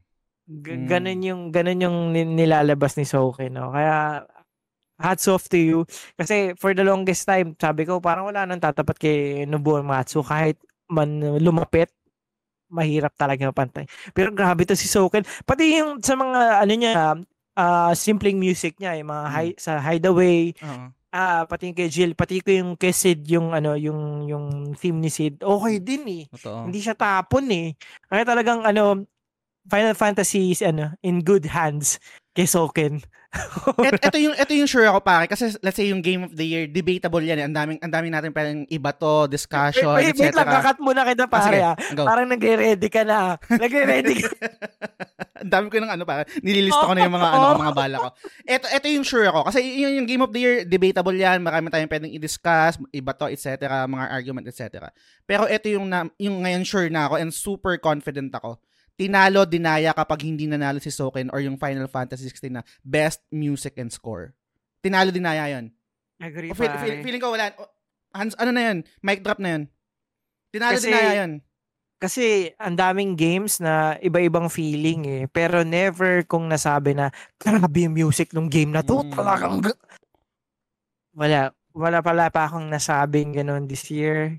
Sa gameplay, sobrang sayang-saya ako dun sa thrill Mm. ng Resident Evil 4. Sobrang manghang-mangha ako pag naka-discover ako ng puzzle sa Zelda. Mm. Pero dito yung music. Dito ko palang nasabi sa Final Fantasy. Grabe. Ah. Tinalo dinaya. Luto, luto 'yon pag di na luto. No, yeah. May may comment dito bakit si Bay Ian, sabi niya. Ito early impressions ko. Sakit sakit u- number one, sakit ulo sa motion blur. Seryoso ako nag-adjust, lumayo ako na sa TV. Um, for linear game, performance-wise, good, not best. Dapat solid 60 FPS or more ang performance niya since linear siya compared sa open world na medyo understandable F, may frame drops. Sa combat, smooth naman. Combat, please don't use uh, timely accessories. Aantokin ka, sabi niya. Oh. Ganda, ganda ng combat na miss ko si Dante sa DMC. But ang complaint ko lang early sa combat is naggugulo yung muscle memory ko lalo na pag madami na icons. Uh, mainly because need mo pa i-master yung isang skill para malipat mo siya sa other icons. Ay, i-grind mo talaga yung AP para master skill at malipat. Torgal, ako lang ba or useless yung heal niya? In my opinion, better to equip the accessory for Torgal. Hirap ipasok ni Torgal sa combo. Um, number four, story. Ganda, maganda yung build-up sa character nila. Medyo slow sa una, pero pag naintindihan na, mahook ka na sa story at characters. Side quest, underwhelming, more on fetch, slay sa early, pero may mga quest na madudurog yung puso mo. Lalo na pag nag-focus sa side quest sa bearers. Number six, hindi ako trophy hunter, pero I want to get that platinum trophy for this game. Yes, matik yan. Ah, number seven, kakaingit, mga naka-CE, sana all. Tapos lastly, pogi ni Clive. Te, promise, straight ako. Balikan ko dito pare, no? Kasi ang pogi talaga ni Clive, pare. Pogi. Ah, pati hindi niya kailangan mag ano, mag ma- mapogi o cute. Parang si Cloud. Mm. Cloud minsan nakakaboryo eh. pero pero si Clive talaga parang ano, parang miswag din siya talaga eh, no? Parang brusco din. Hindi siya hindi feminine din yung ano niya, yung features niya. Mm. Katulad ni Squall pati ni Cloud. Feeling ko yung yung angas o yung yung yung swag ni Clive kaya nag-resonate siya sa akin. I'm not sure kung paano sa'yo pare. Pero effortless, effortless eh. Yung, yung, Mm. yung mukha niya, yung features niya, ah, pogi mo pare. Pero hindi tayo talo. Sabi ni TJ lastly, early impressions ko so far, I can see the problem sa motion blur and I can see how this affecting a lot of players. Ang weird ko ata, di ako masyado apektado. Same kayo pare. Sinanay na ba ako ni Nintendo? Pero sana i-fix pa din to para mas seamless ang scenes. Number two, hindi solid yung 60 FPS sa performance mode. I don't know if na-fix na. Ramdam na ramdam ko yung frame drop sa Lost Wing eh. Uh, three hands down. Padan kay Soken. Kinikilabutan na ulit ako pag nag-play yung Find the Flame theme. Hindi ko nasasabihin kung saang, kung saang part siya. Mm, saan part ba? Pa, hindi ko pa, hindi ko pa ba na-experience yan? Sabi niya, number four, nagtataka ako talaga ako na nasa behind the scenes si George R.R. Martin ito kasi hawig na hawig talaga sa Game of Thrones ang progression ng story, pati yung mga simple nuances sa scenes. In terms of side quest, I'm glad na di siya yung nagiging parang kabote ang mga side quest na sisipot na lahat sa, sa lahat ng areas, nalilimit niya lang para di rin overwhelming. I'm not sure kung good thing or bad thing to in general, pero for me, good to. Pwede mo rin i-check sa Alliant reports for convenience. Ang ayaw ko lang is fetch quest pa din ang vibe, although may mga heart-crushing na side quest pa din naman, especially if pertaining sa mga brand, branded bearers. Number six, I think this is a good creative decision by Yoshi Peace team to just go linear instead of open world. I've had enough open world games and umay na din. Sometimes I just want the straightforward progression. Overall, solid so far. Bakit mag, mag, magbato ko sa inyo ng isang talking point kasi bilang um, um long time fan ng um, ng Final Fantasy, ilabas natin yung yung MMORPG, yung Final Fantasy 11, tsaka yung Final Fantasy 14 and ilabas din natin yung Final Fantasy uh, ah, 15 kasi I think ito yung mga games na to yung I can really consider na open world. Meron akong mga nababa, meron akong mga nababasa or mga comments or let's say um, sa mga uh, mga posts, sa mga um, forums na open world daw yung ano yung mga Final Fantasy, yung mga old 1 to to 7 to 8 and 10. Nag-agree ka ba? Open yan. world ba 'yon? Hindi po siya totoo. Hindi, di ba? Hindi naman eh. Kasi bibigyan ko po kayo ng example. So, uh, paglabas mo po sa Midgar, nasa world ka. Mm. Hindi ibig sabihin meron kang world map, open world na siya. Yes. Kasi the only place that you can go, bukod doon sa mag-iikot ka sa grass at lumaban, eh papunta ka lang sa Chocobo Ranch. Yun lang ang pupuntahan mo. You have that illusion of open world kasi meron ka kaagad mapa at nakikita mo pero hindi ka ma hindi mo naman siya ma-access. Yes. So in a way, linear din. So tong FF16, ganun din siya actually. Yes. Kaya lang hindi na nila ma-recreate yung meron kang model tapos meron kang isang malaking mundo dahil sobrang dagdag pa sa uh, memory yon pero useless naman siya in a way. Mm. Kasi, but, but ako mag-ano, kung napapansin nyo dati, yung FF7, di ba? And FF8, nag-iiba rin yung model ng character, pati yung, yung surroundings mo, nang mas nagiging plain pag nasa open world ka na. Kasi, mahihirapan yung computer i-register, i-recreate yon kung halos realistic din bo. Hmm. So, imagine mo na lang kung FF16, meron siyang ganung world na parang pwede mo libutin. Kutya para ka na nag-GTA noon, hirap ah. na hirap yung ano noon, papangit ang ano niyan, papangit yung graphics, lalo pa kayo magrereklamo sa frame rate. dahil, dahil sobrang bababa. So so yung mga yung mga design decisions na yon na pag tanto na lang talaga ni Square Enix, hindi naman ito yung game natin, hindi naman ito yung gusto nating i-portray mm. dun sa game na gusto natin. So, might as well, tanggalin na lang para lang for the sake na meron kang world map. Di ba? Para, para magpigibak ka doon sa sinabi kasi super totoo yon guys. Um, for the longest time, parang um, binatel ko yun sa sarili ko na open world. Hindi naman open world yung mga games eh, ng mga Final Fantasy. There's an illusion na open world siya, pero meron ka pa rin talagang pupuntahan hindi open world yung sabihin mo na pwede kang mag pwede kang gumilid dito tapos may pupuntahan kay meron kang um, overworld map, right? Hindi hindi mm. 'yun open world, overworld map siya. Pero meron ka lang designated area na pwede mong puntahan. Meron siguro, pwede kang pumunta sa Brothers Tomb, tapos kunin sa FF8, right? Para makuha mo yung Brothers, yung mga ganun. Pero hindi yun open world. And hindi dito oh. kasi, sa, hindi yung ginawa dito sa FF16, kung mapapansin nyo, yes, mapa siya and then mga point of, in, uh, point na parang pwede kang mag-teleport. Pero if you will analyze, konektado 'yon. Y- yung mapa yung yung teleport dito pag nag nagmapa ka, right? Meron ditong pwede kang mag-teleport dito sa sa west, sa sa sa north, sa east, sa south. Pag nag-teleport ko doon, makikita mo na pwede mong i-travel, tra- pwede kang mag-travel by maglakad. land, maglakad, and doon ka lalabas doon sa sa area na 'yon, doon sa pwede kang mag-teleport doon. So, isang malaking mapa siya na konektado, not necessarily lahat konektado, ha, pero isang sobrang laking mapa na connect-connect siya. Mm. 'Di ba? Parang Pati yung, yung sample mo sa FF8, di ba? Paglabas mo ba ng Balam Garden, pwede ka na pumunta sa iba. Bagsak mo Fisherman's Horizon eh. Pati doon sa kung, kung saan mo makukuha si Ifrit, di ba? Eh, guys, tigilan nyo na yung open world yung Final Fantasy dati. Hindi po. Nagmukha lang sobrang linear dati because of the stage design ng FF13. Mm. Kasi naman, yung sa, ako agree, pangit dun sa design talaga. Kasi, na, corridor talagang dire-diretso. yes. At at least dito yung map, meron kang ma- may konting pumuntahan sa gilid, baka meron kang makuhang uh, Mm. item o kaya baka meron kang i- ibang monster na pwedeng i-hunt. At least meron ganong dito, parang diversion dun sa actual path. Pero kasi dati kasi sa FF13, kaya medyo nabash talaga sila doon. Diretsyon-diretso pa. Mm. Diretsyon-diretso. Nilala actually nilalaro ko nga siya ulit ngayon doon. Medyo ano eh, pag wala akong magawa, nag-FF13 ako. Doon mo makikita yung design flaws talaga nung ano, sobrang linear nung ano, mga earlier parts ng FF13. Tapos ang tagal walang- pa no, walang sa ano, sa Grand Uh, Pulse. pati wala rin talagang mga ano eh, towns. Mm. Kaya nakakadagdag sa ano yun eh. Ay, wala na ba akong ano, ibang makausap na ibang tao? It's more of dire-diretso laban, diretso laban, diretso laban, cutscene, cutscene, cutscene, diretso laban, laban. Parang pagpaulit-ulit na ganun. Ano talaga. eh. Pati guys, dun sa mga nagreklamo doon sa Final Fantasy 16 na maraming cutscenes, ganyan po talaga yung ano eh. Ganyan po talaga yung Final Fantasy. Kaya lang mukhang hindi maraming cutscenes dati kasi dialogue box lang dati. Dialogue box lang na pwede mong i-ex, pwede mong bilisan.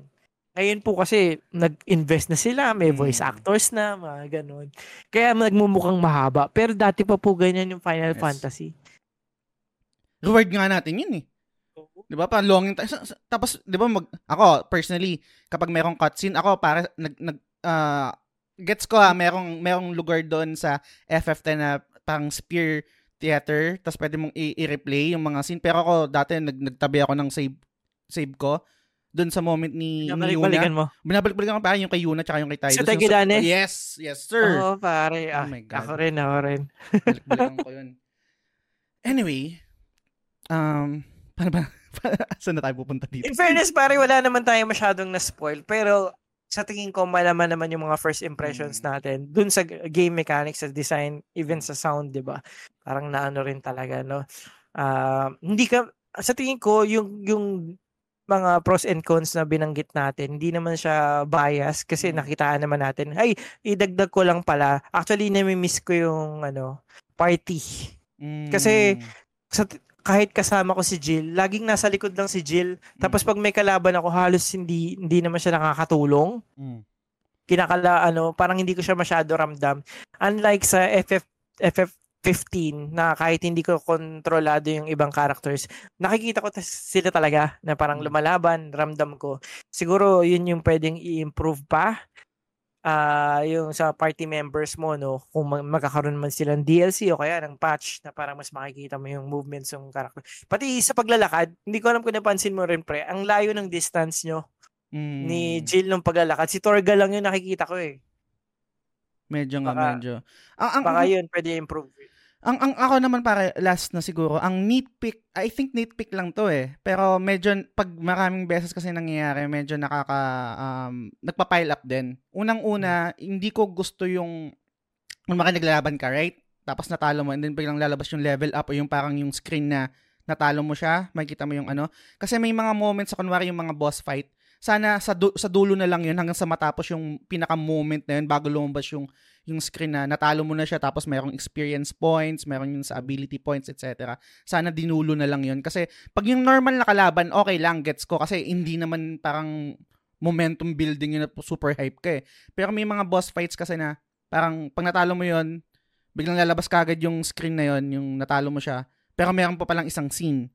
Ah. Medyo hindi ko gusto yon. Yung tapos yung isa pang nitpick ko din is yung I think nabanggit ko na to sa last episode natin is yung kunwari pupunta ka sa isang area to activate a scene. Makikita mo kasi yung character mo na pupunta doon sa area na yon tapos biglang mag magta-transition sa isang cutscene.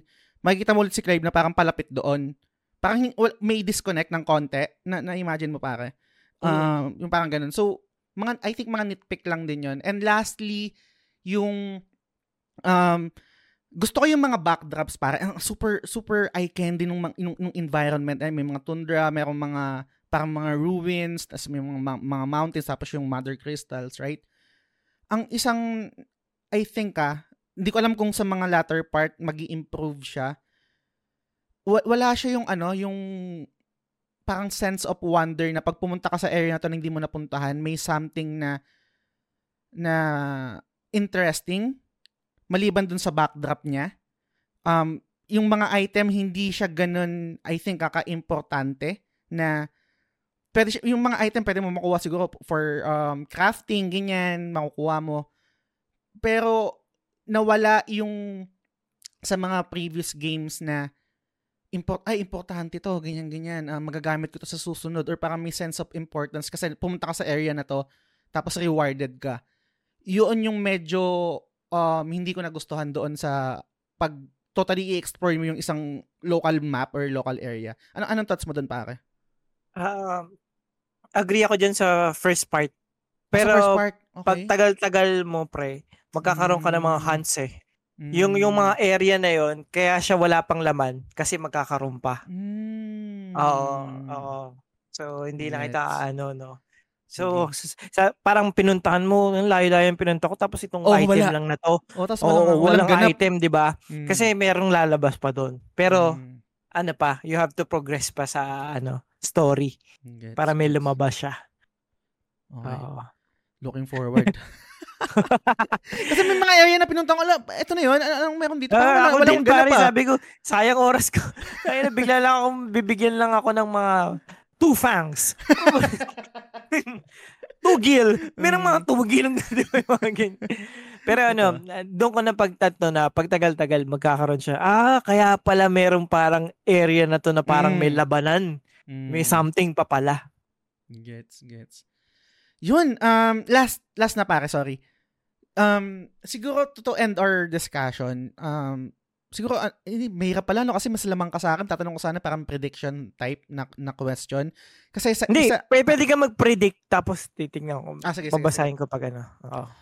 isa sa mga talagang nag-stick sa akin dito and talagang kung bakit gustong gusto kong ituloy-tuloy ito, gusto kong malaman anong ganap nito ni ano pare ni Cersei Lannister. Ano anong anong drive nito? Bakit ganito yung ugali nito? Bakit parang su- super evil niya considering na um, anak niya si Clive, anak niya si Joshua. Saan, Joshua. saan nang galing yung yung yung pag-discriminate niya doon sa mga bearers?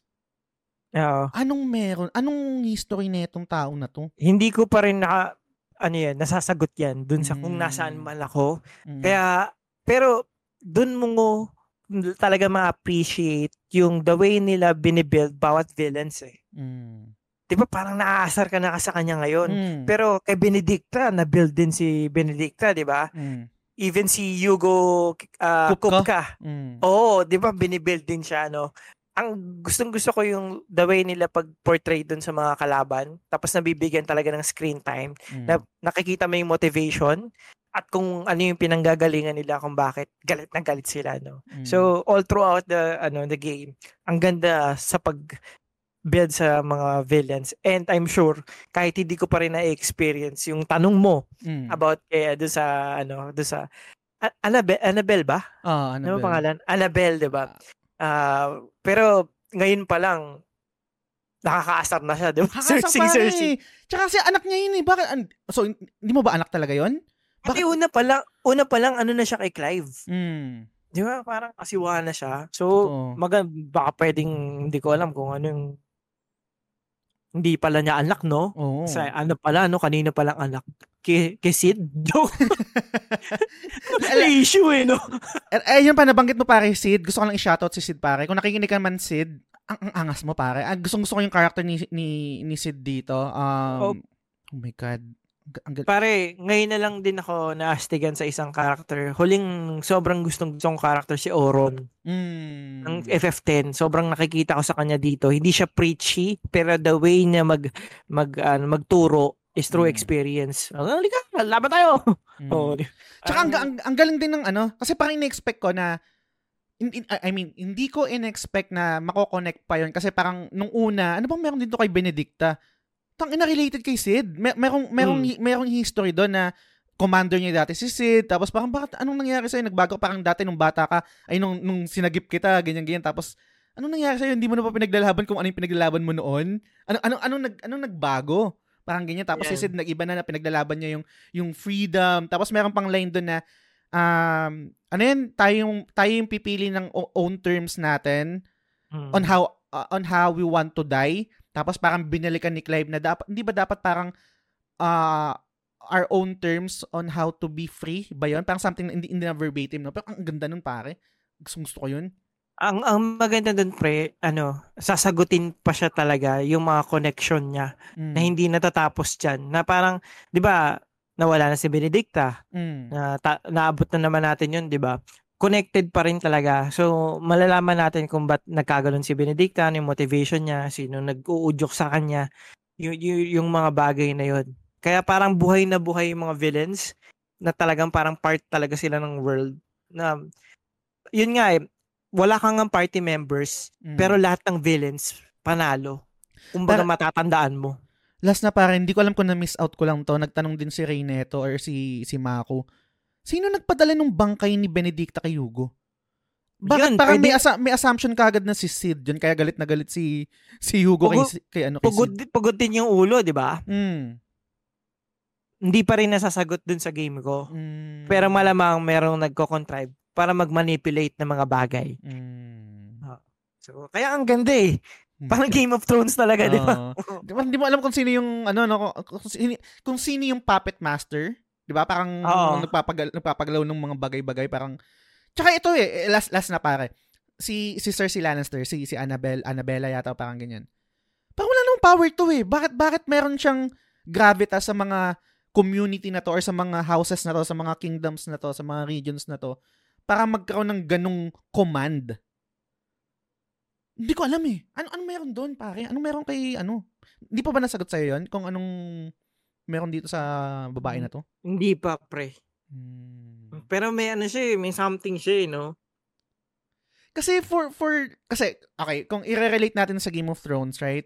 Cersei Lannister, meron siyang apelido na Lannister. Kumbaga mayroong kagad bigat yon And talagang magaling mag-plot si ano eh, si Cersei, right? I- hanggang doon lang ba yon Minsan kasi hmm. naiisip ko, I'm not sure kung kung parang fair to na assessment.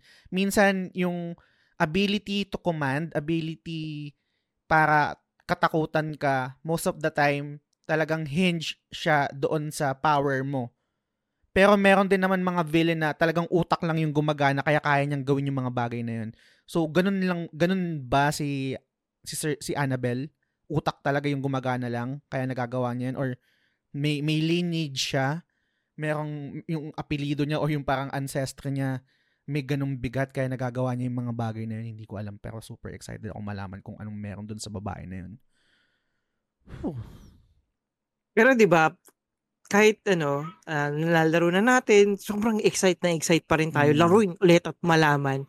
Hindi lang sa pag enjoy sa paglalaro, mm. but para subaybayan yung story. Hindi mo kasi lahat yan masasabi sa game. 'Di ba? Ng Ito. game. Mm. Oh. Galing. Yun. Okay. Um, guys, kung meron kayong feedback, comment, suggestion, feel free uh, to message us, The Game Sulog Show and Daddy Player One. Or pwede rin kayo mag-reply sa, sa Spotify tapos babasahin namin sa, sa next episode. Para hindi ko alam kung paano ento pero sige, uh, anything to promote, shout out, go ahead. Ah, uh, guys, by the time nalalabas to, uh, July na. Kaya invite ko kayo uh, sa ToyCon. So nandun ako So, nandun ako ng 3 days. Tatry ko talaga na 3 days. Uh, July 7, 8, 9 sa SMX po sa may MOA. Mm. Uh, tapos sa may gallery po ng mga figures, may exhibit po doon, mga uh, mga action figures. Sa number 4, number 4 po ako na stante. Noon. Nandun po yung mga ano uh, collection na uh, action figures. Yung mga nasa likod ko ngayon. Ayan, yan nice. sa video yan yung i-display ko sa ano sa Toycon. Merong mga PlayStation, Nintendo, and Xbox action figures. Yan. Yung, karamihan yung uh, ginawa ko, kinostom ko. Kasi hindi naman talaga lagi naglalabas ng mga action figures yung ano yun, no? Mm. yung mga video games. Kaya yun, yun sana ano uh, suportahan nyo and then malaking bagay kasi kasi gusto ko na rin kayong ma-meet Yeah, so super excited. Yan. Ikaw pare, bawal ka mawala. Oh, pare, tika lang, i-confirm ko lang. Sure ball ka ng Saturday. Nandun ka. Oo, oo, kasi Mm. alam ko doon kayo marami. Kaya Mm. talagang ano, ah, pupunta talaga ako doon. Punta tayo dyan, pare. Kita tayo dyan. Kasi I, I think, ah, si, si, si TJ, tsaka sila Macy, tsaka I think si Kuya Balls, parang Friday yata pupunta. Hindi ako makakapunta doon, pero nandun ka naman. So, pwede ka na lang ma-meet. Mm. Um, sa community natin, ako most likely baka Sabado ako. So, ay, nandun ka pa rin naman. So, goods pa Ah. rin, di ba? Basta kakain tayo sa lahat ng araw na yon, di ba? At para at makapag-banding. Oo. Totoo. GG. Kita-kits tayo dun, guys. And Oo, yun, i-plan natin. Um, PM-PM kung ano, kung anong araw kayo pupunta. Para, pa- para ako, most likely, 100% Sabado ako nun. Kung hindi man kayo pwede ng Sabado, uh, nandun naman din si DP1 ng Friday kung doon kayo uh, pwede, pwede yung imit sila Kuya Balls, etc. Or kung Sunday din, iplano natin, guys. So, looking forward na ma-meet kayo. Um, yun. Ano pa ba? Maliban doon, pare. May iba pang ganap. Yun naman, yun lang muna. Ayun na, okay. Oo, para talagang focus. Gusto ko, pag-focus kayo doon pumunta. Sige, sige. Congrats din doon sa nanalo ng Final Fantasy 16 mo pare. Sa, ah, hindi yes, ako na, na, pinalad. niya na eh. Natanggap niya na eh. Pero uh, th- Thursday daw siya magpo-post. Mm. Ano mga araw ba? Wednesday niya. Oo. Congrats Yun. sa'yo kung sino ka man. Um, living vicariously through you. Sarap niyan. Um, enjoy mo pare. Enjoy mo yan. Kasi kung, kung ako nanalo doon pare, wala, wala ko. Sarap. Ang kulit nga ng pangalan, Jonel eh.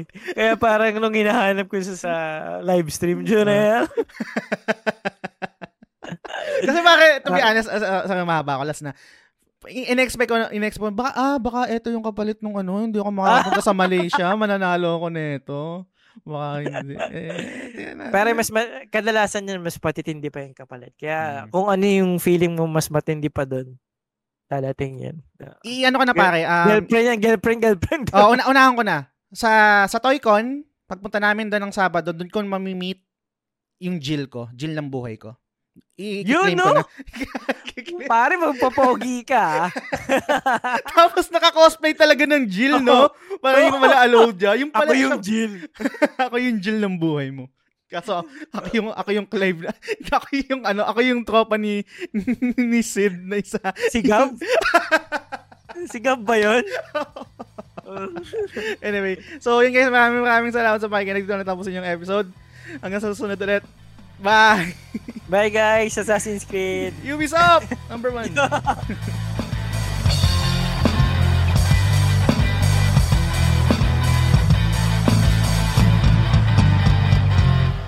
The Game Silug Show is fan-supported at facebook.com slash The.